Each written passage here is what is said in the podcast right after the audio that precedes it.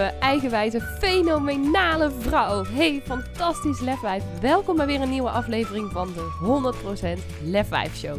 Mijn naam is Lisa van der Veken en in deze podcast deel ik vier keer per week magische meditaties, praktische tips en tools en inspirerende interviews met je om meer van jezelf te houden, meer kracht, vertrouwen en lef te tonen in jouw leven en 100% te gaan staan voor wie jij diep van binnen echt bent. Dus ben jij er klaar voor om je innerlijke lefwijf volop te laten stralen? Dan zeg ik: let's go! Yes, het is weer donderdag en er staat weer een geweldige nieuwe podcast voor je klaar. Ik heb uh, Esther Megens mogen interviewen en uh, ik heb Esther leren kennen volgens mij via Instagram of een masterclass die ik van haar gevolgd heb. Daar hebben we het volgens mij aan het eind van deze podcast ook nog even over. En wat ik zo tof vind aan Esther is dat zij, uh, ze doet, zij helpt uh, ondernemers en vooral kennisondernemers, coaches en therapeuten onder andere uh, op het gebied van marketing. En wat ik zo tof aan haar vind is dat zij echt het beste in mensen naar boven haalt in de zin van dat ze mogen staan voor wie ze zijn en daarin ook een unieke positie in de markt mogen aannemen. Dat ze mogen staan voor hun Paul en Flamingo waarden. En uh, als je denkt, wat bedoelt hier nou weer mee? Um, luister zeker ook even het interview. Maar vooral je, een unieke propositie, een unieke positie in, uh, in de markt um, mogen nemen. En Esther heeft dat zelf ook heel erg gedaan. Daar is ze een ontzettend voorbeeld in. Ze heeft een prachtige lijn, Molinis, uh, gecreëerd jaren terug, waar ze inmiddels ook weer uh, mee gestopt is. Ik zou zeggen, ja, Esther kan het zelf het beste uitleggen, maar het zijn een soort schoenenaccessoires zonder dat het echt accessoires zijn. Maar dat, zij weet als geen ander hoe je dat kunt doen en hoe je daarin ook je plek kunt claimen en helpt daar dus ook anderen mee. En zorgt ervoor dat wij als kennisondernemers de wereld ook een stukje mooier kunnen maken en dit kunnen doen op een authentieke manier en kunnen gaan staan voor onze waarden. Dus dat vind ik zo ontzettend mooi aan, aan Esther en dat je nou, daarin dus ook echt je eigen podium mag pakken. En um, wat je ontdekt in deze podcast onder meer is... Esther is um, nou, allesbehalve uh, perfectionistisch ingesteld. Maar dat dat je juist dus ook ontzettend ver kan brengen. Dat niet nadenken, niet nadenken over hoe je dingen gaat controleren... of dat het allemaal perfect moet. Dat je juist ontzettend ver kan brengen in in business vooral ook, want dat is in ieder geval waar we het over hebben. Maar ik geloof ook ontzettend ver kan brengen in het leven. Weet je, dat je durft te springen zonder je zorgen te maken over wat er allemaal mis kan gaan. En dat, ja, je, in die zin vind ik Esther een ultiem voorbeeld van loslaten. En Esther, als je dit hoort, ik hoop dat je jezelf ook zo kan zien. Maar dat het juist ook ja, ze zegt ook, het, het brengt ook weer risico's met zich mee. Dus dat is weer de andere kant. Maar dat het zo ontzettend veel in je voordeel kan werken als je gewoon wat meer durft en wat meer los kan laten dat iets misschien niet helemaal loopt zoals je had verwacht. En daarin uh, denk ik dat als je last hebt van perfectionisme, dat je nog heel veel van Esther zou kunnen leren. En ik hoop van harte dat je dat ook zo mag zien. Dat, ze zegt ergens, ja, dat heb ik voor elkaar gekregen door niet na te denken. Maar dat dat dus juist um, een enorme mooie les kan zijn in hoever je dat kan brengen. Goed, ik ga lekker mijn mond houden. Ik uh, ga Esther uh, lekker aan het woord laten. En ik wens je heel veel plezier met het luisteren van dit interview met Esther Megens. Nou Esther, super tof dat je te gast wilt zijn in de 100% Lef 5 show. En uh, voor de mensen die jou nog niet kennen, zou jij jezelf even voor willen stellen? Yes. Ja, ik ben eh, Esther. Ik woon in de Achterhoek. En uh, ik ben sinds juli 2018 ja, business coach, maar ik ben eigenlijk geen coach. Um, maar ik help in ieder geval kennisondernemers met uh, het opschalen van een bedrijf. En daar heb ik meerdere programma's voor en dat doe ik met heel veel liefde. Ja, en daarnaast, um, ja, business is eigenlijk altijd al mijn ding geweest. Dus uh, het zit in mijn bloed, zeg maar. Dus ja ik ben wel heel benieuwd dat je zegt, ik ben business coach, maar ik ben geen coach. Dus daar mag je me zo nog even op leren over uitleggen. Uh, maar allereerst ben ik heel benieuwd wat jouw grootste lefdaad ooit is geweest. Ja, nou ja, ik, ik had het er net al even met jou over. Ik ben nog geen moeder, dus anders had ik dat absoluut gezegd. Ik heb echt grote respect voor vrouwen die een kind hebben gebaard. Maar uh, wat ik zei, ik moet het vooral nog van mijn zakelijke successen hebben. En ik denk dat Molinis, Dat is mijn schoenaccessoire label. Die heb ik ehm, ja, vanaf 2009 tot 2014 ontwikkeld in mijn hoofd. En qua prototype, zeg maar. En vanaf 2014 uh, vermarkt internationaal. En dat is wel mijn grootste lefdaad. Want dat is een... Uh, ja, het is iets waar mensen nog niet op konden googlen. Omdat het een hele nieuwe productcategorie is. Um, niemand googelt schoenaccessoires, weet je wel. Ja, als je dat googelt, krijg je van die uh, veters en uh, schoensmeer en dat soort dingen. Dus ja, dat vond ik best wel achteraf gezien. Dat ik dacht van wow, dat ik dit gewoon geflikt heb. En dat het ook nog internationaal verkocht. Voor, en het is nog iets, zoiets nieuws, weet je wel. Mensen moeten een compleet nieuw gedrag aanleren om iets over de schoenen heen te schuiven, waardoor het een nieuw soort schoen wordt. Ik denk dat dat wel, ja, achteraf dat ik denk van Jezus, dat dat lang niet iedereen gedurfd om dat zomaar, om er zoveel geld en tijd en geloof in te steken, zeg maar. En eventjes voor de mensen die helemaal niet weten wat Molinis is en nu denken schoenaccessoire, iets over wat je over je schoen heen schuift. Kan je kort even uitleggen wat het überhaupt is? Ja, um, nou ja, kijk, ik weet nog toen ik het begon in mijn hoofd met opzetten, toen waren pumps heel erg in de mode. Iedereen droeg nog pumps, dat is daarna helemaal weggegaan. Maar um, het nadeel van pumps is dat je eruit schiet met je voet, weet je, omdat ze niet aan de mhm. vastzitten. En uh, ja, het liep gewoon, loopt gewoon voor geen meter. Dus ik had bedacht van, goh, wat nou als je um, een soort leerstukje over die pump heen schuift, waardoor je eigenlijk een heel nieuwe schoen krijgt. Dus je transformeert eigenlijk je schoen naar een laarsje of het krijgt gewoon een compleet andere look. En het zit daardoor stevig aan je voeten, waardoor je er niet meer uit kan vloepen tijdens het wandelen. En dat is dus een hele collectie geworden met productie in Portugal en alles. Um, ja, dat is het eigenlijk geworden uiteindelijk. Ja, en het ziet er ook echt wel heel tof uit. Dus voor die mensen die ja, nieuwsgierig zijn, zou ik zeggen, je kan het gewoon even googlen op Molini's. Maar je zei net van, ik ben daar van 2009 tot 2014 in mijn hoofd al mee bezig geweest. Ja. Kan je me eens door dat proces meenemen van hoe dat is gegaan? En je zegt ook met zoveel geloof en je moet het maar durven. Hoe, ja. heb, je dat, hoe heb je dat aangepakt? Ja, omdat het een, uh, het was echt een probleem. Ik heb zeg maar zelf een Achillespees die 10 centimeter te kort is. Dus ik sta ik weet niet, als je Barbiepopjes kent, die staan altijd op hun tenen. Maar dat is hoe ik ook sta. Dus die pumps waren voor mij altijd heel natuurlijk om te dragen. En ik, uh, ja, als ik dan door de stad liep, dan moest ik altijd opletten dat ik niet bleef hangen in die stoeptegens. Dus het was echt ontstaan als een, uh, een heel vaag idee. Zo van, ik moet iets maken waardoor ik met een elastiek of zo, dat het, dat het om de schoenen heen blijft zitten. Um, maar ja, dat is, dan kun je er nog geen product van maken. Je kunt wel een probleem oplossen, maar het is iets heel saais als je gewoon een soort elastieke band omheen wikkelt. Het ziet er en niet uit. Het ziet er niet uit. Nee, en iemand anders kan het ook heel snel maken en dan ben je weg, weet je. Dus ik moest het ook nog eens, ja, ik moest iets heel unieks van maken. En dat is zo'n uh, productontwikkelingsproces geweest. Ook omdat ik zelf twee linkerhanden heb, dus ik kan helemaal niet naaien of wat dan ook. Ik heb het wel geprobeerd, maar ik vond het echt uh, verschrikkelijk. Dus ik moest ook een designer vinden die dat allemaal kon tekenen en ook weer kon maken met, uh, met leer en zo, met nepleer. Dus dat, dat heeft vijf jaar gekost voordat ik een collectie had. En je, je, zegt van, je zegt het bijna alsof het makkelijk is, of zo komt het over in ieder geval. Dat je zegt van, nou, dan moest ik, nou ik vond dat naaien verschrikkelijk, dus moest ik even een designer zoeken.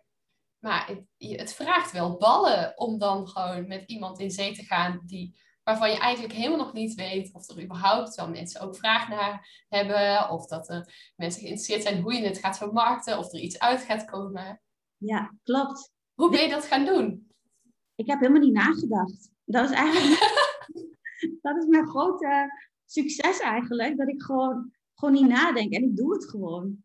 Dat geldt eigenlijk voor alles. Ook als ik een Instagram story maak, ik denk helemaal niet na. Ik plaats dat ding gewoon en daarna, nadat ik het geplaatst heb, denk ik, oh, is het eigenlijk wel interessant, weet je wel? Dus ik denk dat dat ook wel het... Um, mensen kunnen zichzelf ook wel heel vaak dwars zitten in hun hoofd. En dat ze te lang nadenken en dat dan eigenlijk het hele idee al dooddenken, weet je wel? Maar ik heb dan weer tegenovergestelde, dat ik, ja, ik deed het gewoon. Ik had helemaal niet, uh, ik had ook een lening afgesloten van 24.000 euro bij Credits voor mijn collectie te laten produceren in Portugal. Zonder na te denken. Het tegenovergestelde van iemand die last heeft van perfectionisme, zou je bijna kunnen zeggen. Ja. Maar moet je eens kijken hoe ver dat je dus ook heeft gebracht. Ja, ik denk dat, ja, ik, ik weet zeker, ik word soort van geduwd door een groter iets in mij wat zegt van, jij moet dit gaan doen of zo. Ik denk dat dat ook een soort van vertrouwen gaf. Ehm, ik wist gewoon dat het via mij naar buiten moest komen, weet je wel. Ja, het is moeilijk uit te leggen. Ehm, alsof het niet mijn idee is, maar iets van dat ik was degene, de uitverkorene, om dat daadwerkelijk zo gek te zijn, om het naar buiten te, om het echt te, geboren te laten worden, weet je wel. Ja, en je hebt het dus ook gewoon geflikt. Ik bedoel, het idee komt toch in, maar je moet ook nog al die stappen dan vervolgens gaan zetten en het gaan doen. En je bent er dus ook vijf jaar mee bezig geweest. Ja, naast mijn fulltime baan en al mijn geld ging daarin zitten. En uh, ja, dat was wel echt, uh, achteraf gezien denk ik, jezus, wat heb ik in godsnaam allemaal gedaan. ja. En als je er nu op terugkijkt en je denkt dat af en toe van, jezus, wat heb ik gedaan? Had je het nog een keer gedaan? Ja, ik denk het wel. En wat maakt dat je dat zegt? Ja, ik vond het wel echt, uh, ja, het hoort bij mij of zo. Hetzelfde als, ik denk, als je moeder wordt, als je een kindje baart, uh, zou je het ook zo nog een keer doen. Want uh, ja, het hoort gewoon bij. Het is part of you, weet je wel. Dus ik denk, dit, dit heeft gewoon ook zo moeten zijn. Um, ja, ik had het niet niet gewild, laat ik het zo zeggen. Het is het allemaal waard geweest uiteindelijk. Ja, wat gaaf. En, en, je zegt ook, ik heb dat internationaal ook vermarkt. Dat maakt me meteen nieuwsgierig van, wauw, ja, oké, je hebt misschien niet nagedacht, maar hoe pak je zoiets aan als je daar helemaal niet thuis in bent? Want er luisteren ook naar mensen die een eigen onderneming hebben of die een eigen onderneming starten. Nou, je zegt ook, ik ben een business coach, maar geen coach. Dus je hebt er ook ervaring mee met hoe je überhaupt vanuit het niets iets maakt. Ja. Hoe doe je dat? Ja, nou, daar heb ik heel veel fouten in gemaakt hoor, kan ik je eerlijk zeggen. Ja, daar kunnen wij mooi van leren. De grootste fout is dat ik geen hulp heb ingeschakeld. Dat ik dacht dat ik het zelf wel kon. Terwijl ik werkte toen als marketingmanager bij een technisch bedrijf. En daar, de marketing die ik daar deed was compleet anders dan wat je zou moeten doen als je een modelabel hebt, weet je wel. En online marketing kwam, was in 2014 kwam dat helemaal op. En uh, met webshops en zo, dat was allemaal nog uh, best wel ja, nieuw. Nu is dat allemaal veel makkelijker om op te zetten. Maar toen had ik nog zo'n heel log Magento eh, CMS-systeem en alles. Maar ik, um, ik had gewoon van die lening, zeg maar, die ik had afgesloten, had ik gewoon een, een business coach moeten inhuren. Of iemand die in ieder geval ook een succesvol online fashion label had. Dat had, ik denk dat dat het grote verschil had gemaakt. Want ik heb dus alles zelf uitgevogeld. Want ik dacht, omdat ik marketing heb gestudeerd en een goede baan had als marketingmanager, van oh, nou, als het eenmaal producten maar is, dan kan ik het wel, weet je wel. Maar dat was juist het moeilijke. Um, dus het ging ook niet van een leien dakje, dat hele internationaal vermarkten. En uh, het had nog veel groter kunnen zijn, laat ik het zo zeggen. Ik heb echt heel veel potentieel laten liggen. En doe je daar nu nog iets mee? Nee. Het had heel veel groter kunnen zijn. Ja, ja, nee, dat is dus waar ik dus twee jaar later, of in 2016, 17 achterkwam. Toen pas ging ik me echt verdiepen in online marketing. Daarvoor wist ik niet eens, ik deed ook niks met social media en alles. Um, behalve Instagram, maar ja, dat, dat was dan toevallig wat goed ging. Maar de rest, ja, ik heb zoveel laten liggen. Dus als ik het nu opnieuw zou doen, dan weet ik zeker dat het honderd keer zo groot uh, kan zijn. Alleen, ja, dat, ik had het dus kunnen weten als ik de kennis had ingekocht nu heb ik die kennis zelf in de loop van de jaren ontwikkeld. Maar, uh... En als je nou terugkijkt en zegt, het had zoveel groter kunnen zijn als ik iemand in had gehuurd. En nu heb je zelf die kennis. Als je nu terug zou mogen gaan in de tijd en je had één ding anders mogen doen. Los van het inschakelen van iemand. Maar welke stappen had je anders gezet die je toen niet gezet hebt? Mm. Op zich was mijn strategie wel goed. Dat ik alles via een webshop wilde verkopen. Mijn eigen webshop. En dan uh, via uh, een fulfillmentbedrijf die dan de verzendingen wereldwijd deed. Dus op zich was mijn strategie wel goed, maar de invulling was gewoon slecht. ja, wat had ik anders gedaan? Ik had begonnen inderdaad, nou ja, ik weet niet, misschien had ik mijn ego wat meer opzij moeten zetten, omdat ik dus dacht dat ik het zelf wel kon. kom ik op de harde manier achter dat het allemaal niet zo makkelijk is als dat ik dacht dat het zou zijn. Want bij, mijn baan bij NEDAP ging het allemaal heel makkelijk en Molinis was wel echt even, daar heb ik me wel echt in vergist. Dat was wel eventjes, um, dat heb ik echt zwaar onderschat. Ja, dus ik denk mezelf, je zit jezelf al gauw in de weg. Ja. Zelfs als niet-perfectionist vind ik het wel bijzonder om te horen. Of, nou ja, inspirerend dat je zegt, je zit jezelf in de weg. En ook dan schakel hulp in. Ja, ja, dat. Ja. We hebben zo de neiging om inderdaad alles zelf te willen doen. En ja, uh, en, ja dan, daarmee ben je zelf eigenlijk ook eigenlijk je grootste vijand, zeg ik dan altijd. Absoluut. Voor je eigen succes, wat het ook is. Ja, en heb je ook nog eens een omgeving die totaal niet supportive is, dat helpt ook niet. Kijk, als ik allemaal ondernemersvrienden om me heen had gehad, had waarschijnlijk wel iemand die blinde vlek aan mij kunnen laten zien. Of kunnen zeggen van Esther, je moet echt dit en dit en dit doen. Dan had ik daar echt wel naar geluisterd. Maar ja, ik was ook echt de enige die deed wat ik deed. Dus dan, dan maakt het ook niet makkelijker. En hoe ga je daarmee om als je een omgeving hebt die totaal niet supportive is? Ja, dan ga je juist heel erg op jezelf. Tenminste, ik deed echt alles heel erg vanuit, ik doe het zelf wel, weet je wel.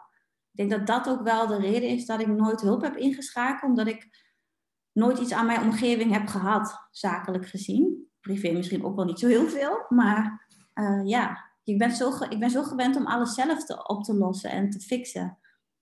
Ja. En dat kan je dus wel heel ver brengen, maar het had je ook sneller verder kunnen brengen als je andere stappen had genomen. Dat is eigenlijk wat ik je hoor zeggen. Ja, absoluut. En waar je ook, dat kunnen luisteraars nu niet zien, maar misschien als ze dit terugkijken wel, dat je ook heftig je aan het knikken bent. Ja, echt. Ja, het brengt je ver, maar ook weer niet. Je hebt allebei de kanten nodig altijd. Ja.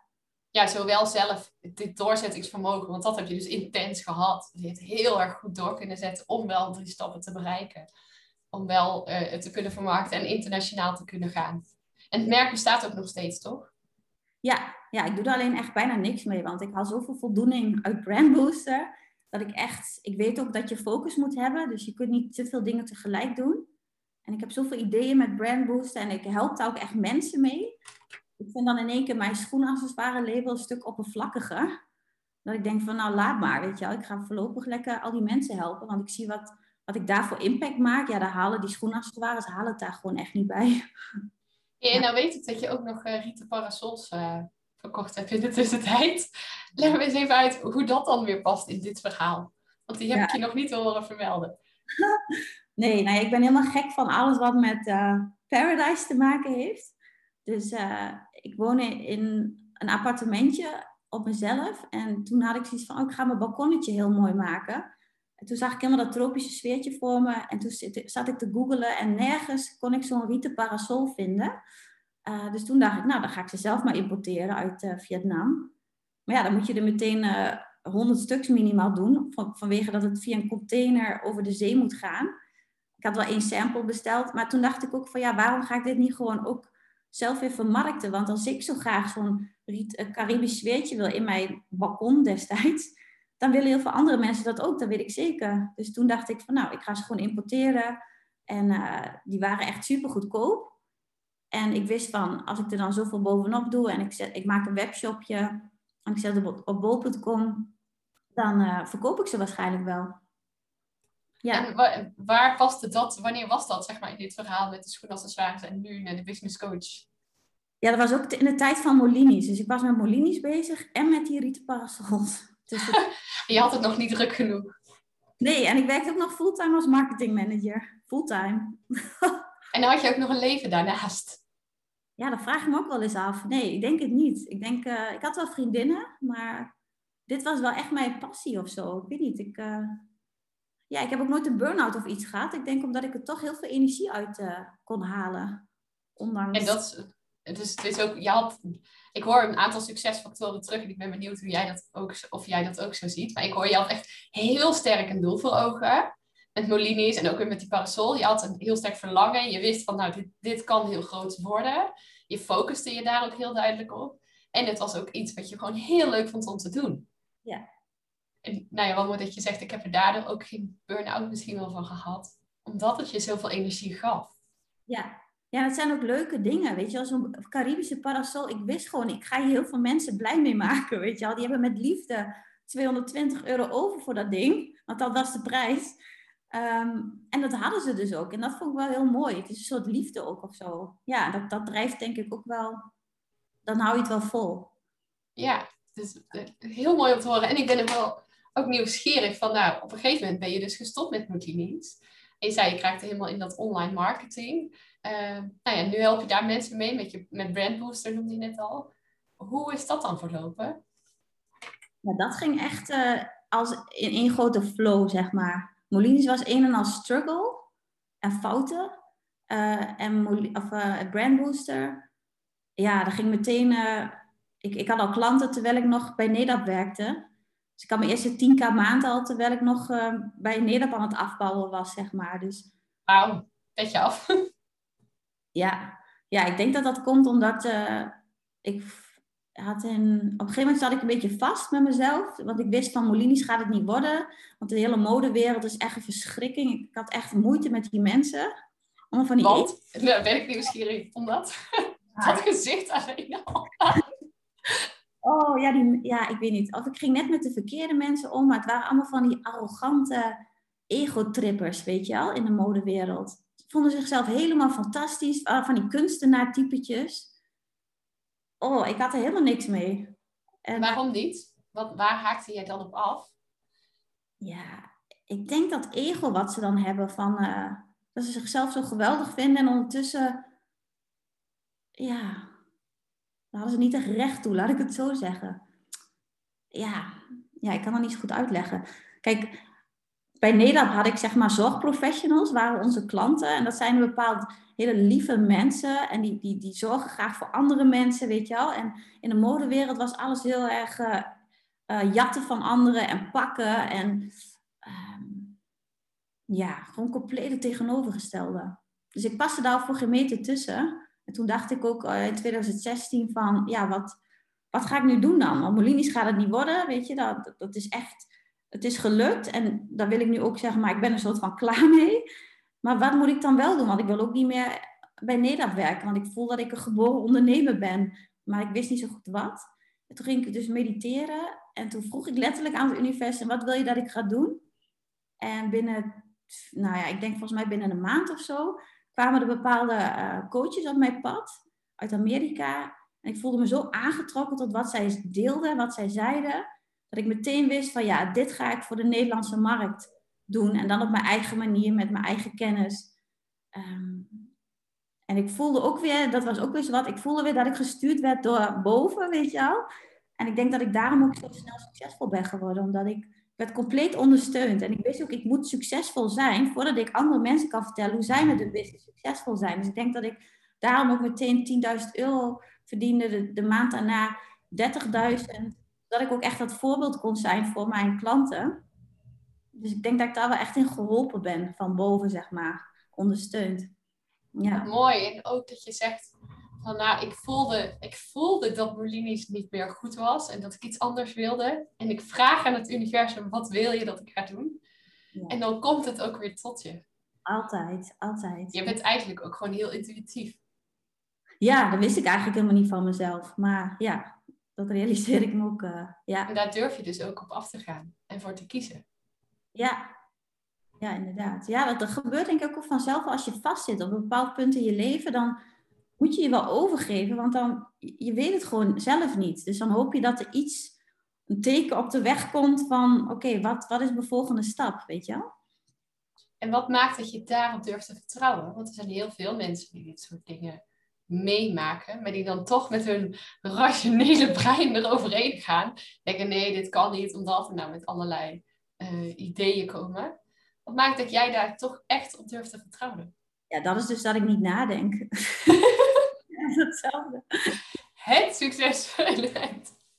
Ja, echt. Ik denk gewoon echt niet na. Ik doe het gewoon. Ja.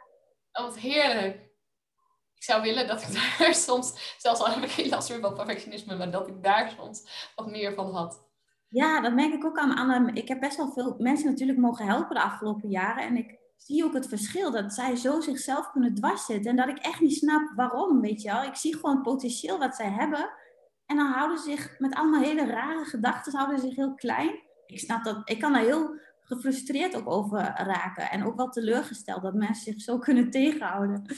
Ja. ja, maar je moet dus weten hoeveel mensen uh, die eigenschap, zeg maar, die jij hebt, die die niet hebben, of die daar heel veel moeite mee hebben, die juist zichzelf helemaal kapot denken. Ja. Ja. Dus, ja, voor mij is het dan best al een uitdaging om me voor te stellen dat ik daar niet over na zou denken. Dus ik kan me ja, indenken dat het voor jou andersom ook zo werkt. Ja. Ja, ik, ik, doe, ik, maar ik doe het toch wel bewust. Hè. Ik zet echt bewust mijn hersenen op standje nul, ook in het weekend. Uh, ik denk niet na. En ik denk zo niet na dat ik ook echt aan Mark denk dat ik een halve... dat ik soms niet helemaal uh, spoor. Maar ik kan ook echt gewoon letterlijk mijn hersens op standje nul zetten. Dat ik de meest simpele dingen ook vergeet. Ik vind dat wel fijn, want dan, uh, ja, dat geeft ook een soort rust of zo. Ja, dat lijkt me heerlijk. En je zegt ook, ik kan het ook echt bewust doen. Heb je dingen die je daarbij helpen? Waar wij van zouden kunnen leren? Oeh, dat vind ik heel moeilijk, want het zit echt in mijn uh, ingebakken, zeg maar. Um... Nee, ja, ik denk dat boek van, uh, hoe heet je ook alweer, die Eckhart Tolle. Mm -hmm. Of van het hier en nu. Ja. Ik denk dat ik mij zo focus op andere dingen, dat ik daardoor ook niet kan, meer kan nadenken. Snap je? Dus ik kan mezelf misschien wel heel snel verliezen in, in dingen, door naar dingen te kijken of zo. Of een tv-programma, kan het zelfs zijn. Ik, ik zou nooit tv kunnen kijken en ondertussen in mijn hoofd ook nog allerlei gedachten hebben. Ik weet niet of, of jullie dat, of jij dat wel hebt, ja? Ja hoor, ja, dat kan ik heel goed. Ja. Het, is, het is eh, ook wel een knop omzetten dat je inderdaad daar bewust op kiest. En je, ook, je kan je ook trainen, trainen om heel bewust ook ergens op te focussen. Ja, maar ik kan heel goed, uh, als ik dat wil, mezelf af laten leiden en op mijn telefoon zitten en nog in mijn hoofd met dingen bezig zijn en op televisie kijken. Ja.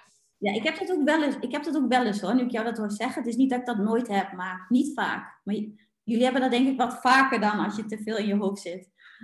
Ja. en dat gaat ook zo automatisch. Net als dat het misschien voor jou dus ook zo automatisch gaat dat je niet denkt. Maar ik gaat het heel automatisch dat ik me er bewust van mag zijn van, oh, oké, terug focussen op wat ik echt wil. En uh, dat daarin, ik geloof dat focus ook daarin een hele belangrijke is. Ook als je dus uh, je doelen wil bereiken. Of wat je zegt van nou, ik zie mensen die hebben zoveel potentieel. Dat hoe meer je op dat potentieel ook gaat focussen en op je doelen gaat focussen, geloof ik dat je er ook sneller komt. En je ook op een gegeven moment door al die gedachten, al zijn ze er misschien wel, niet meer tegen laat houden. Ja. Maar dat we ook het eng vinden om daarop te durven focussen. Want er zit ook ergens vaak zo'n angst van, ja, wat als het nou toch niet lukt? En die angst is soms groter, of vaak groter, dan de angst voor dan het mogelijke succes dat je kunt ervaren. Ja, maar ik denk dat, dat je dan bang bent voor wat mensen om je heen van je vinden, of niet? Ja. Ja, perfectionisme gaat in de basis over de angst om niet goed genoeg te zijn. En dat is de kernangst die eronder zit. En uh, dat reflecteert zich vaak in uh, bang dat je uh, niet goed genoeg bent ten opzichte van anderen. Dat je niet doet wat anderen van je verwachten. dat je bang bent om de controle te verliezen. daar uit het zich heel vaak in. En het gaat in de basis over een stukje zekerheid. Weten dat jij goed genoeg bent. En dat je die zekerheid, die, die zelfliefde eigenlijk vaak in de basis dus niet voldoende hebt. Waardoor je moeite hebt om, om echt daarvoor te durven kiezen ja. echt ervoor te durven gaan. Ja, ik, ik denk dat ik dat... Ehm, ik heb vroeger al van jongs af aan geleerd dat ik echt scheid moet hebben aan iedereen om mij heen. Want als ik, uh, ik wist gewoon dat het anders zou betekenen dat ik mezelf compleet zou kwijtraken. Dat weet ik al van jongs af aan, want ik kom uit de meest slechte buurt van het dorp, zeg maar. Ik knikkerde echt letterlijk met criminelen. Dus, ja. Je knikkerde met criminelen. Ja, echt. Mijn ouders eh, waren gescheiden en het was allemaal ego-drama. Mijn moeder zat altijd aan de drank. Dus ik weet al heel erg van alle mensen om jou heen, zeg maar, die hebben dan bepaalde ideeën over wie jij bent. En dat waren bij mij echt niet de meest positieve ideeën, maar dat is heel erg gekomen vanuit, wie, hè, moet je kijken wie je ouders zijn en zo, weet je al, dat soort dingen. Dus en mijn uh, leraren, ook op school, die, die dachten echt dat ik kapster zou worden, weet je al. niet dat daar wat mis mee is, maar dat was niet uh, hoe ik mezelf zag.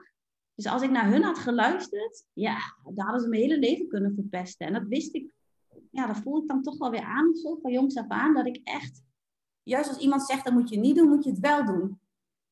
Dus ook ja, dus juist ook naar jezelf luisteren. Ja, dat rebelse zit er denk ik ook wel in. Ja, ja, precies. Ja. Want uh, ja, daarom heb ik denk ik geleerd al dat het zo in mij zit dat ik echt scheid heb aan wat mensen denken. Soms zit ik ook Instagram stories te maken en mijn haar zit zo vreselijk. Maar ik denk, ja, hoe cares, weet je wel? Morgen zit het weer beter, klaar.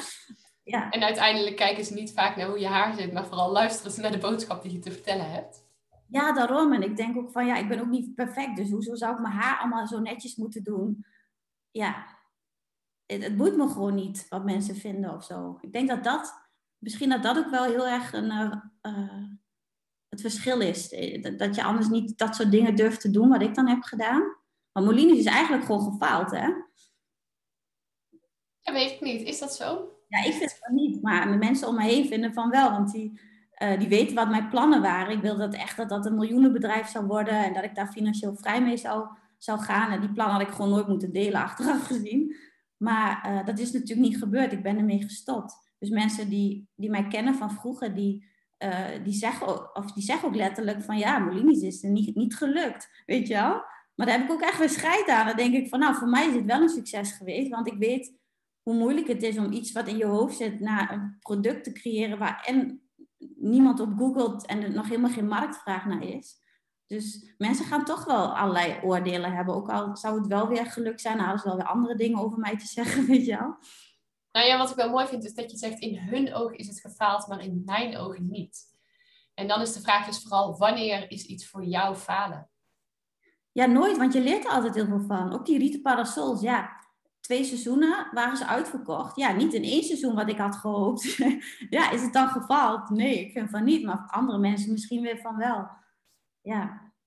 En dus is het ook, wat is jouw, jouw standaard? Wat is jouw definitie van falen? Jij zegt het is niet, want ik heb geleerd. Ja, ik doe gewoon maar waar ik zin in heb. Ja, want dan zou iedereen falen. Want als mensen een nieuwe hobby beginnen en ze houden het niet vol, ja, dan kan je ook zeggen dat ze gefaald zijn. Of ze gaan hardlopen een tijdje en daarna lukt het niet. Oeh, je hebt gefaald. Dan kan je nooit meer wat doen in het leven, want dat betekent dat alles wat je doet, dat dat per se een succes moet worden, anders ben je niet goed genoeg of zo. Dat is echt super weird. Ja, maar dat zou heel veel mensen denken. Ja, dat, ja, ja. Ik weet niet of je ooit gehoord hebt van de groeimindset en de fixed mindset. Ja. Vast wel. Jij bent ultiem groeimindset in dit verhaal. Ja, maar ja, je kunt jezelf ook dan wel weer dwars zetten. Hè? Dus ja, ik heb ook wel weer bepaalde dingen waar ik wel mee loop te struggelen. Hoor. Het is niet zo dat het allemaal um, in een flow gaat. Ik kom mezelf ook echt wel steeds tegen. Ja. Nou, dan ben ik ook wel benieuwd naar zo'n voorbeeld natuurlijk. waar je mee loopt te struggelen. Nou, met geld nog steeds. Um, ik verdien dan wel best wel veel, maar ik ga toch, kan er bij mij ook net zo makkelijk weer uitgaan, weet je wel. Dus ik moet ook nog stukjes identiteit loslaten van mezelf, dat ik, uh, ja, hoe zeg je dat? Ik ben zo gewend om al het geld wat ik verdien keihard weer uit te geven of te herinvesteren. Dat, ja, daar loop ik nu wel tegenaan, dat ik echt iets wil opbouwen voor mezelf. Maar ja, mijn oude identiteit haalt me in, dus ik heb het alweer uitgegeven aan van alles. Voordat het, uh, weet je, zo kom je jezelf wel tegen hoor, als je wil groeien. En wat maakt dat je het geld toch uitgeeft? Wat zit erachter? Ja. Ja, weet ik niet.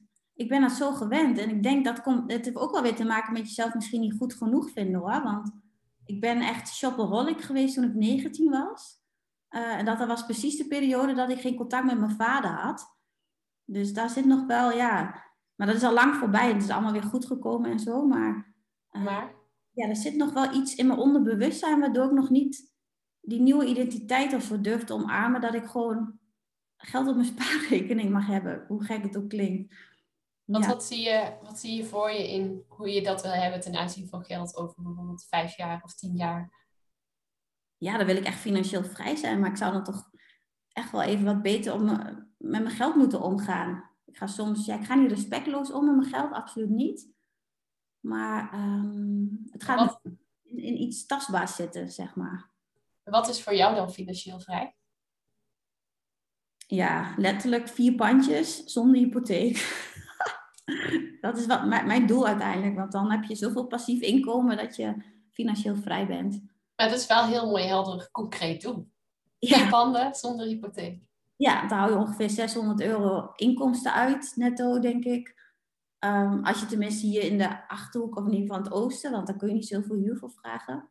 Nou, laat zeggen 600 keer 4, 2400. Nou, dan kun je aardig goed jezelf... Uh, netto van uh, leven, denk ik. Dus ja, dan, dat is voor mij financieel vrij. En wat mag je dan loslaten om daar te komen? Ja, dat spendingsgedrag, zeg maar. En daar heb ik wel spaargeld, maar dan geef ik het weer aan... Uh, ja, dat mag je eigenlijk niet zeggen op de podcast. Ja, aan edelmetaal uit. Goud en zilver. Voor jezelf of om te investeren? Ja, natuurlijk. Ik hoop dat het groeit. Maar dan, ja, op die manier is, ja, hoe moet ik dat zeggen? Ik mag ook wel gewoon geld op mijn bankrekening laten staan, weet je wel. Dus in die fase zit ik nu, dat ik uh, mezelf daar heel hard in tegenkom. Ja. En ik hoor ook wel, ik, nee, los van de, ik, ik, wil het natuurlijk niet een coachgesprek laten worden, maar ik hoor wel een stukje oud wat erop zit. Ik weet, dat kan je natuurlijk niet zien, maar op het moment dat je het hebt over dat stukje shopaholic en die fase met je vader, uh, dan, dan verandert je hele mimiek. Dan, waar je hier nu net heel zelfverzekerd zit, het kruip je dan echt letterlijk een beetje naar achter toe. En, en zie ik je terugtrekken. Dus daar zit nog wel een stukje. Ja, precies. En, en durf ik dat helemaal los te laten, weet je wel. Dat is wel... Uh ja, maar dat is met iedereen, weet je. Als je bepaalde stappen wil zetten, moet je je oude identiteit weer loslaten. En iedereen, ook zelfs ik, ook al heb ik al heel veel dingen schijnbaar goed, heb ook nog wel echt dingen uit het verleden die mij nog achterna uh, jagen, weet je wel. En wat zou jij daarvoor nodig hebben om dat los te kunnen laten? Ja, ik ben er wel mee bezig, ook met trauma release en zo, weet je wel.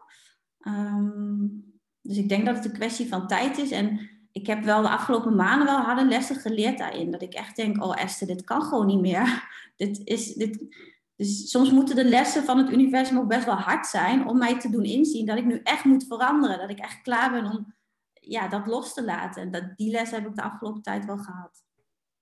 Ja, ja dat we hadden het daar net eventjes over ook in het voorgesprekje. Maar dat soms ook echt nou, we hadden het toen over live events en hoe die je ook kunnen veranderen. Zoals een burn-out. En nu hoor ik je ook zeggen van die lessen moeten soms ook best wel hard zijn.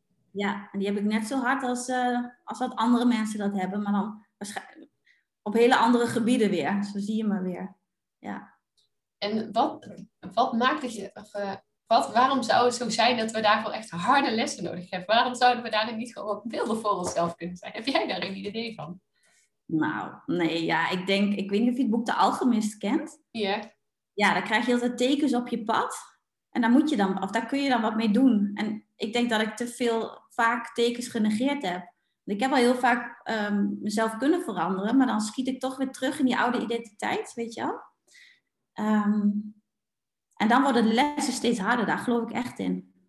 Dan komt het elke keer terug, steeds groter en groter. Ja. Tot je eindelijk denkt, oké, Totdat je de les leert, ja. Ja, ja dat uh, kan ik me inderdaad ook wel in vinden. Ja, toch? Zou ik, ja, al zou ik het zoveel onszelf ook gunnen dat we daarin... Uh, want we hebben dan de neiging om als we zo'n les krijgen om toch weer keihard door te gaan. Dat we niet ja, dan toch maar doorstoten en uh, jezelf weer wat meer die ruimte gunt. Ja. ja. Hey, en waar ik nog wel even benieuwd naar ben, want je zei net van, uh, ik heb altijd geleerd om uh, scheid te hebben aan anderen.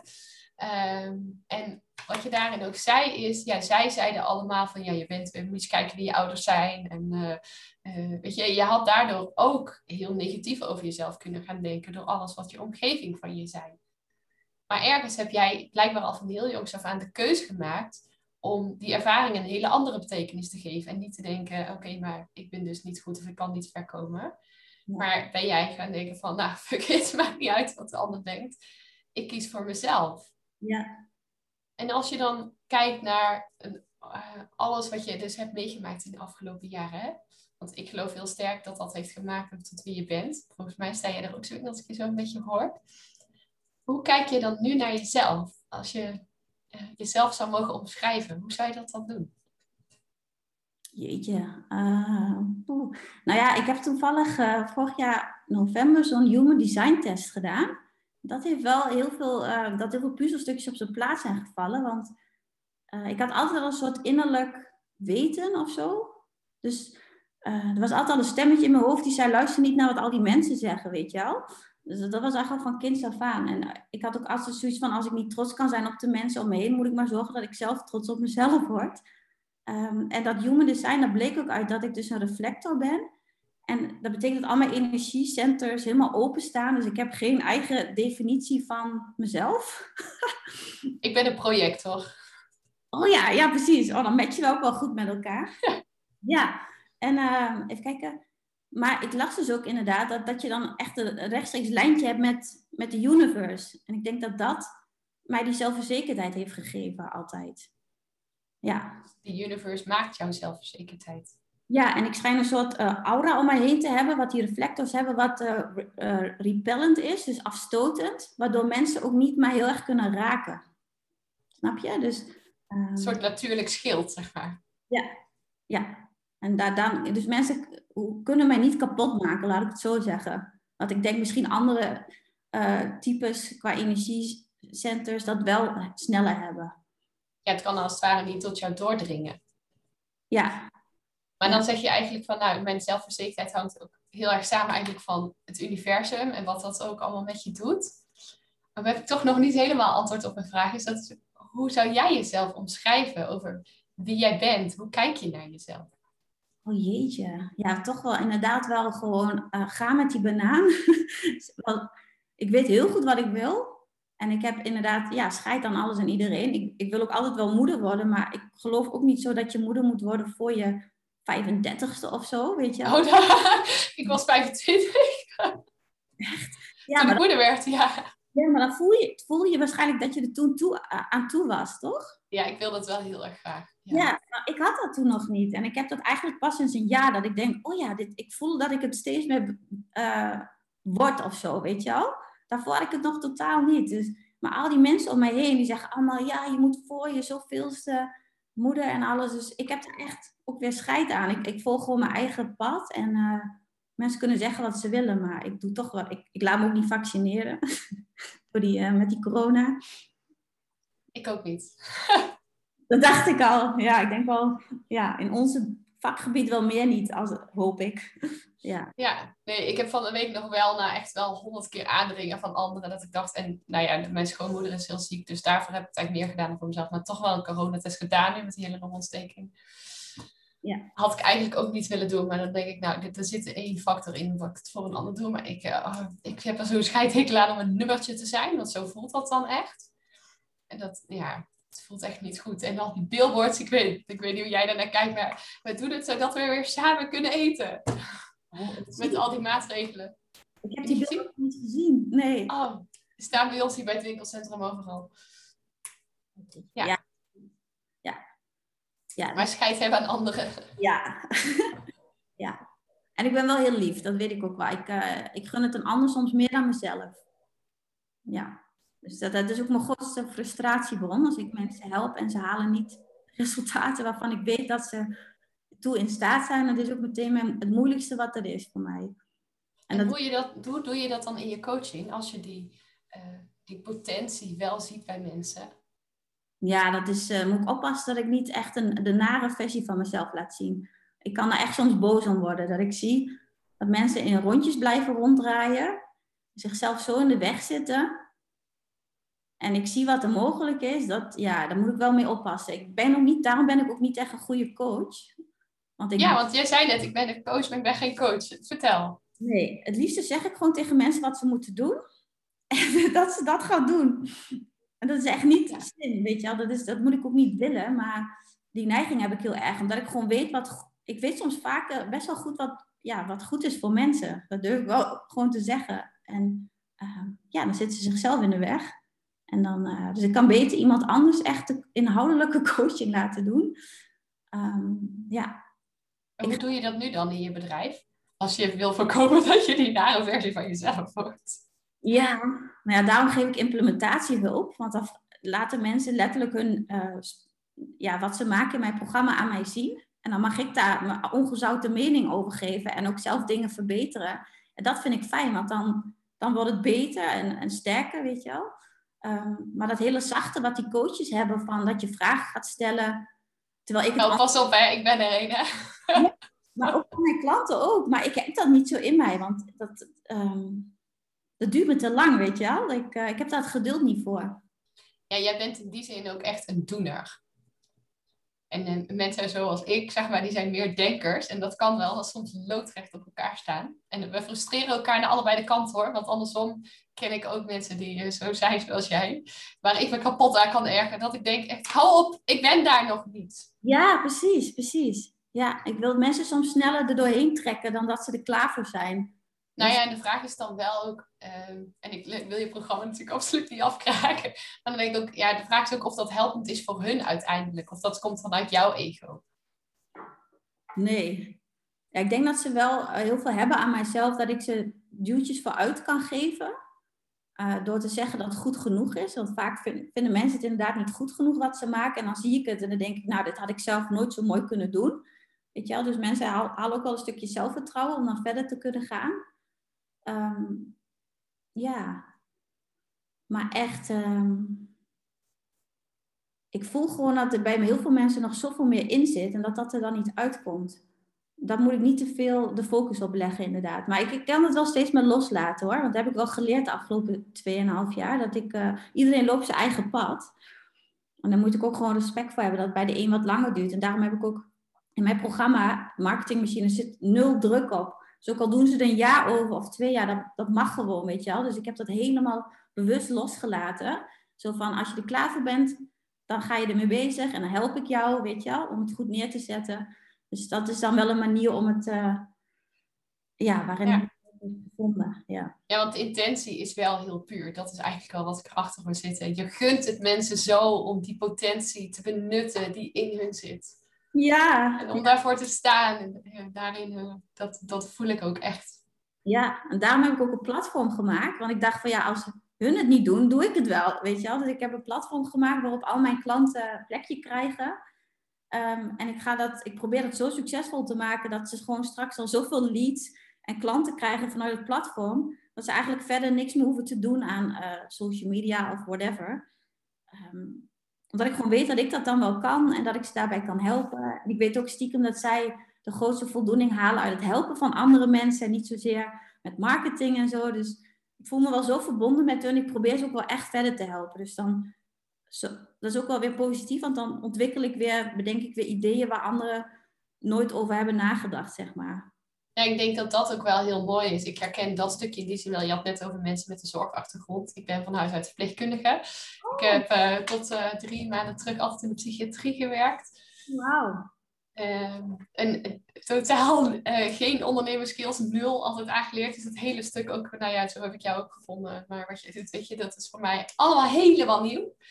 Um, en ja, ook voor veel coaches, om dat überhaupt die stap te zetten. Um, en dat is vaak ook waar je dan tegenaan loopt. Dat als je nieuwe dingen gaat ondernemen, dan moet je dus uit je comfortzone. en dat is het meest spannend. En dan komt die angst het allerhardste naar boven. Ja. Dus dat maakt het dat, nou ja, ik voel, ik bedoel, ik kan zeggen dat ik een rete goede coach ben. Dat durf ik echt, daar durf ik 100% ownership in te nemen. Maar ik kan nog niet zeggen dat ik een rete goede ondernemer ben. En dat is voor mij gewoon steeds nieuw en uitdagend. En dat zul je met heel veel van jouw klanten ook hebben. Die zijn misschien heel goed in hun vakgebied. Maar de hele marketing is wel eromheen. Het is een ja. hele andere wereld. Ja, ja en ik, ik, ik, jullie kunnen zo goed mensen helpen. Jullie kunnen mensen levens veranderen. En dat frustreert mij dan soms zo erg dat het allemaal zo klein blijft, weet je wel. En dat, maar dat maakt dus dat ik dingen zoals een platform bedenk. Van oké, okay, wat kan ik doen om jullie te zorgen dat jullie die mensen gewoon bereiken? Want die hebben jullie zo hard nodig. En nu gaan ze naar de dokter en dan krijgen ze medicijnen en al, al die ellende. Ja, oh, breek me de bek niet open. Ja. ja. Dat is ook de reden dat ik zeg maar kennisondernemers als doelgroep heb. Dat ik gewoon ja, de kwaliteit van leven gaat gewoon naar voren als jullie zoveel mogelijk mensen bereiken en helpen. En als ik daar dan weer kan helpen dat dat gebeurt. En des te frustrerender als het niet gebeurt, weet je wel. Maar ja, maar, ja. dat is wel hoor, maar uh, ja. Ja, dat herken ik wel. Ik zeg altijd, uh, ik doe niet aan paracetamolbeleid. Zeg maar ik heb echt een schurftekel aan symptoombestrijding. doe maar alsjeblieft even die oorzaak aanpakken. En dat, uh, ja, dat is nou ja, wel nog spannender en enger. En daar heb je wel wat meer tijd voor nodig.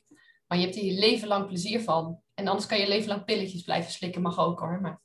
Precies, ja, precies. En dat zijn dus ook weer die ego-trippers waar, ik het, uh, waar ik ook wel moeite mee heb. Dat is in de modewereld. Die mensen die geneeskunde hebben gestudeerd, die denken dat ze supergoed zijn en geweldig. En het enige wat ze hebben geleerd is, welk pilletje moet ik voor welke klacht voorschrijven, weet je al? Ik denk dat... niet alle artsen, moet ik wel zeggen, maar er zijn er wel bij. Ja, de, me de meerderheid. Terwijl dat is toch geen geneeskunde? Ik snap ook niet dat dat geneeskunde is, want je geneest iemand helemaal niet.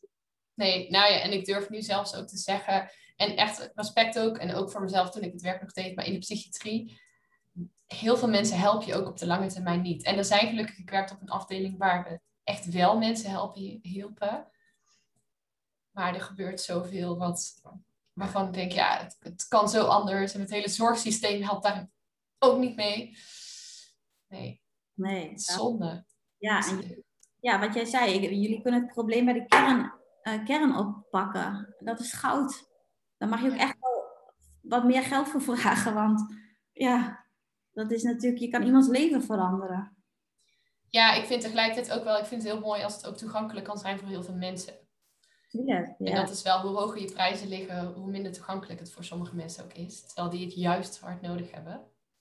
Ja, klopt. Maar ja, wat ik dan zeg is van dat je een transformatietraject hebt voor de mensen die echt heel urgent jouw hulp nodig hebben. En gewoon, het geld maakt niet uit. Dat, dat regelen ze wel. En als ze het echt niet kunnen betalen, dat je dan een goedkoper programma hebt. Of dat je nog een uurtje factuurtje eventueel nog helpt. Zodat die mensen ook geholpen kunnen worden. Maar als je die twee samen hebt, dan heb je wel dat je goed voor jezelf kan zorgen. Omdat je ook mensen hebt die jou wel betalen naar je waarde, om het maar zo te zeggen. Heb jij ook 10.000 euro per maand omzet of 5.000 misschien, ben je daar ook heel blij mee. En dan kan je ook weer beter voor jezelf zorgen, waardoor je weer nog meer mensen kan bereiken met Facebook advertising. Met goed, ja, en met goedkopere programmaatjes. Ja, dus daarin ligt ook wel jouw kracht om juist, uh, nou, ik denk die combinatie van coaching en marketing, dat dat een een gouden combi is om heel veel mensen te kunnen bereiken en te kunnen helpen. Ja, en bij mij leer je vooral dat je echt voor je eigen waarde gaat staan en ook die prijs durft te vragen, een holistisch traject gaat aanbieden, goed voor jezelf zorgen en dan komt de massa wel. Dan kan je echt impact maken en nog meer mensen helpen. Maar eerst, ja, ik merk ook dat heel veel vrouwen vooral echt niet, die, die bieden zich te goedkoop aan, om het maar zo te zeggen. Klinkt een beetje vies als ik het zo zeg. Maar dan ben ik ook weer heel benieuwd hoe je naar mijn prijzen kijkt, maar dat even terzijde. Ja, doen wat goed voelt, hè. Maar heel vaak ja. wel meer vragen, maar durven ze het eigenlijk niet. Terwijl mannen hebben daar geen moeite mee. En je, je zegt ook van, nou, dat is ook een stukje eigenlijk zelfvertrouwen, zelfliefde, waarin je daar dus ook mensen helpt om voor zichzelf te gaan staan. Ja, want ik zie dat potentieel, ik zie die waarde, ik zie wat voor opleidingen jullie allemaal hebben gedaan en hoeveel je zelf al door ervaring hebt geleerd, hè, jij ook. Jezus, dat is goud waard. Dan mag je echt wel uh, je prijzen naar maken. Ja. En je doet dat dus met jouw programma Brand Booster? Ja, onder andere. Ja, zeker. Ja. En als mensen daar nou door dit interview of door jouw verhaal ook te horen meer interesse in hebben, hoe kunnen ze jou dan vinden? Ja, makkelijkst is Instagram. Uh, gewoon mijn voornaam en achternaam. En dan staat daar in de link in bio wel een link naar mijn masterclass die op dat moment draait. Ik denk dat dat de makkelijkste manier is. En ook een hele leuke masterclass kan ik uh, zeggen om überhaupt alles te gaan volgen. Uh, zelfs ook als je geen ondernemer bent. Maar heel tof ook hoe je dat aanpakt. Oh ja, ja dat is ook wel, ook al ehm, word je geen klant. Ik weet zeker dat als je de masterclass hebt gezien, heb je weer zoveel ideeën voor jezelf wat je ook al kan gaan uitwerken. Ik zie nu dat heel veel mensen een eigen methode aan het ontwikkelen zijn. Gewoon puur door mijn masterclass gezien te hebben, weet je. Dat is alleen al super tof. Ja, en dat gaat ook helemaal over dat stukje echt voor jezelf gaan staan en jouw unieke uh, brand dus ook helemaal uh, te gaan formuleren en uh, je eigen ja, keuzes daarin te maken. Heel tof. Ja. Dus, en je zegt ook op Instagram, kunnen gewoon jou vinden onder Esther toch? Ja. ja. Oké. Zijn er dingen die we niet besproken hebben, waarvan je zegt, die had ik wel nog graag willen delen? Of het, het zit nu nog in mijn hoofd? Nee. Nee. nee, ik ook niet. Ik heb alle vragen die ik wilde stellen je ook wel gesteld. Ja, volgens mij ben ik ook helemaal losgegaan. Dus uh, ik denk dat ik het heb gedeeld. Ja, dan wil ik je vooral heel erg bedanken ook uh, voor dit interview. Ik vond het heel leuk om je zo te spreken. En dan uh, wens ik je voor nu nog een hele fijne dag. Ja, dankjewel. Bedankt dat ik hier mocht zijn. Heel graag gedaan. Oké. Okay. Ja, dat was hem alweer het interview met Esther Megens. En uh, nou, zoals iedere keer, iedere week als ik een nieuw interview gereleased heb, ben ik ook dit keer heel erg benieuwd hoe je het hebt ervaren, wat je uit dit interview hebt gehaald. En wat ik in het begin ook al zei, Esther is uh, iemand die uh, in mijn ogen in ieder geval, zoals ze alles vertelde, geen last heeft van perfectionisme. En dat beaamde ze zelf ook. Maar ja, die dus uh, nou, zoals zij het zegt, zonder nadenken ergens inspringt, in een nieuw avontuur springt. En ik hoop van harte dat je ook hebt kunnen terughoren in dit interview hoe waardevol het dus ook kan zijn om in ieder geval je gedachten meer los te laten, om de risico's wat meer los te laten. En als je last hebt van perfectionisme, ik ben geen voorstander van gewoon zomaar doen. Ik heb daar ook podcast over opgenomen. Ik zeg niet hiermee dat je zomaar moet springen in het diepe. Ik denk dat het heel waardevol is om na te denken over risico's en wat als dat zou gaan gebeuren, dat je daar over nagedacht hebt. Maar dat je vervolgens wel gewoon durft te springen. Dat je die stap durft te wagen. Dat je voor jezelf, voor jouw idee durft te kiezen. Dat je daarin durft te geloven. En dat dit interview ook jou daarin heeft mogen inspireren. Dat zou ik echt ontzettend tof vinden. En mocht dat zo zijn, of mocht je andere hele waardevolle dingen hieruit hebben gehaald, zouden Esther en ik het allebei echt heel erg leuk vinden als je dit met ons zou willen delen. Stuur ons even een DM, tag ons in je stories, laat weten dat je deze podcast geluisterd hebt. En als je denkt dat het waardevol is voor iemand anders die je kent of iemand die jou volgt op social media, deel het. Stuur het de wereld in en laten we elkaar inspireren en de wereld een stukje mooier maken. En ik wil nog heel even benoemen: volgende week woensdag geef ik weer een hele toffe masterclass. Kik je perfectionisme de deur uit. Dus mocht jij dan denken, ja, ik zou best wel eens wat meer los willen laten. Ik wil heus wel wat minder nadenken, maar ik heb geen idee hoe ik het moet doen. Ik heb gewoon zo sterk de neiging om ook, nou, daar een hele piekeravonden aan te wijden over hoe dat ik dingen aan moet pakken. Of nou, vind je het nog moeilijk om jouw plek te claimen, om echt voor je waarde te gaan staan?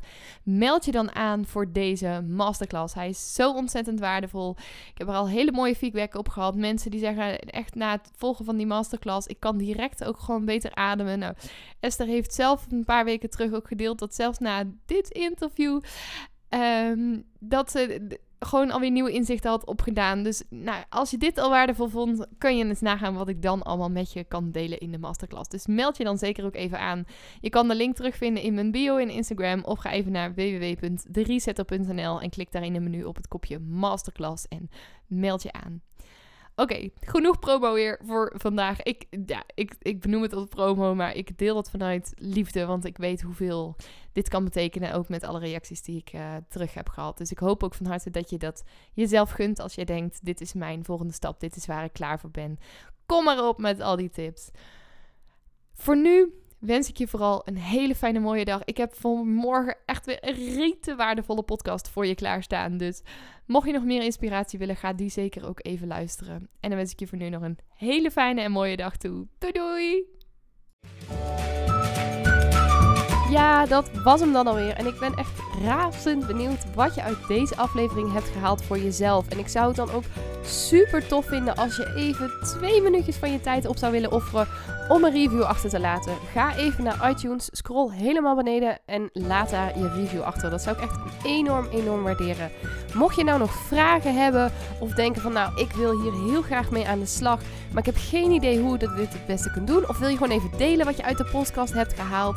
Stuur me even een berichtje of deel hem in je stories en tag me op Instagram. Je kunt me vinden via Lisa van der Veken. En ja, ik wil je natuurlijk ook echt van harte, van harte, van harte, van harte aanmoedigen om ook echt in actie te komen naar aanleiding van deze podcast. Want ja, luisteren is natuurlijk super inspirerend, maar je leven zal ook pas echt gaan veranderen op het moment dat jij stappen gaat zetten en in actie gaat komen. Dus hup, geef jezelf die schop onder de kont, doe wat jij nu nodig hebt en dan wens ik je een hele fijne dag en tot de volgende podcast.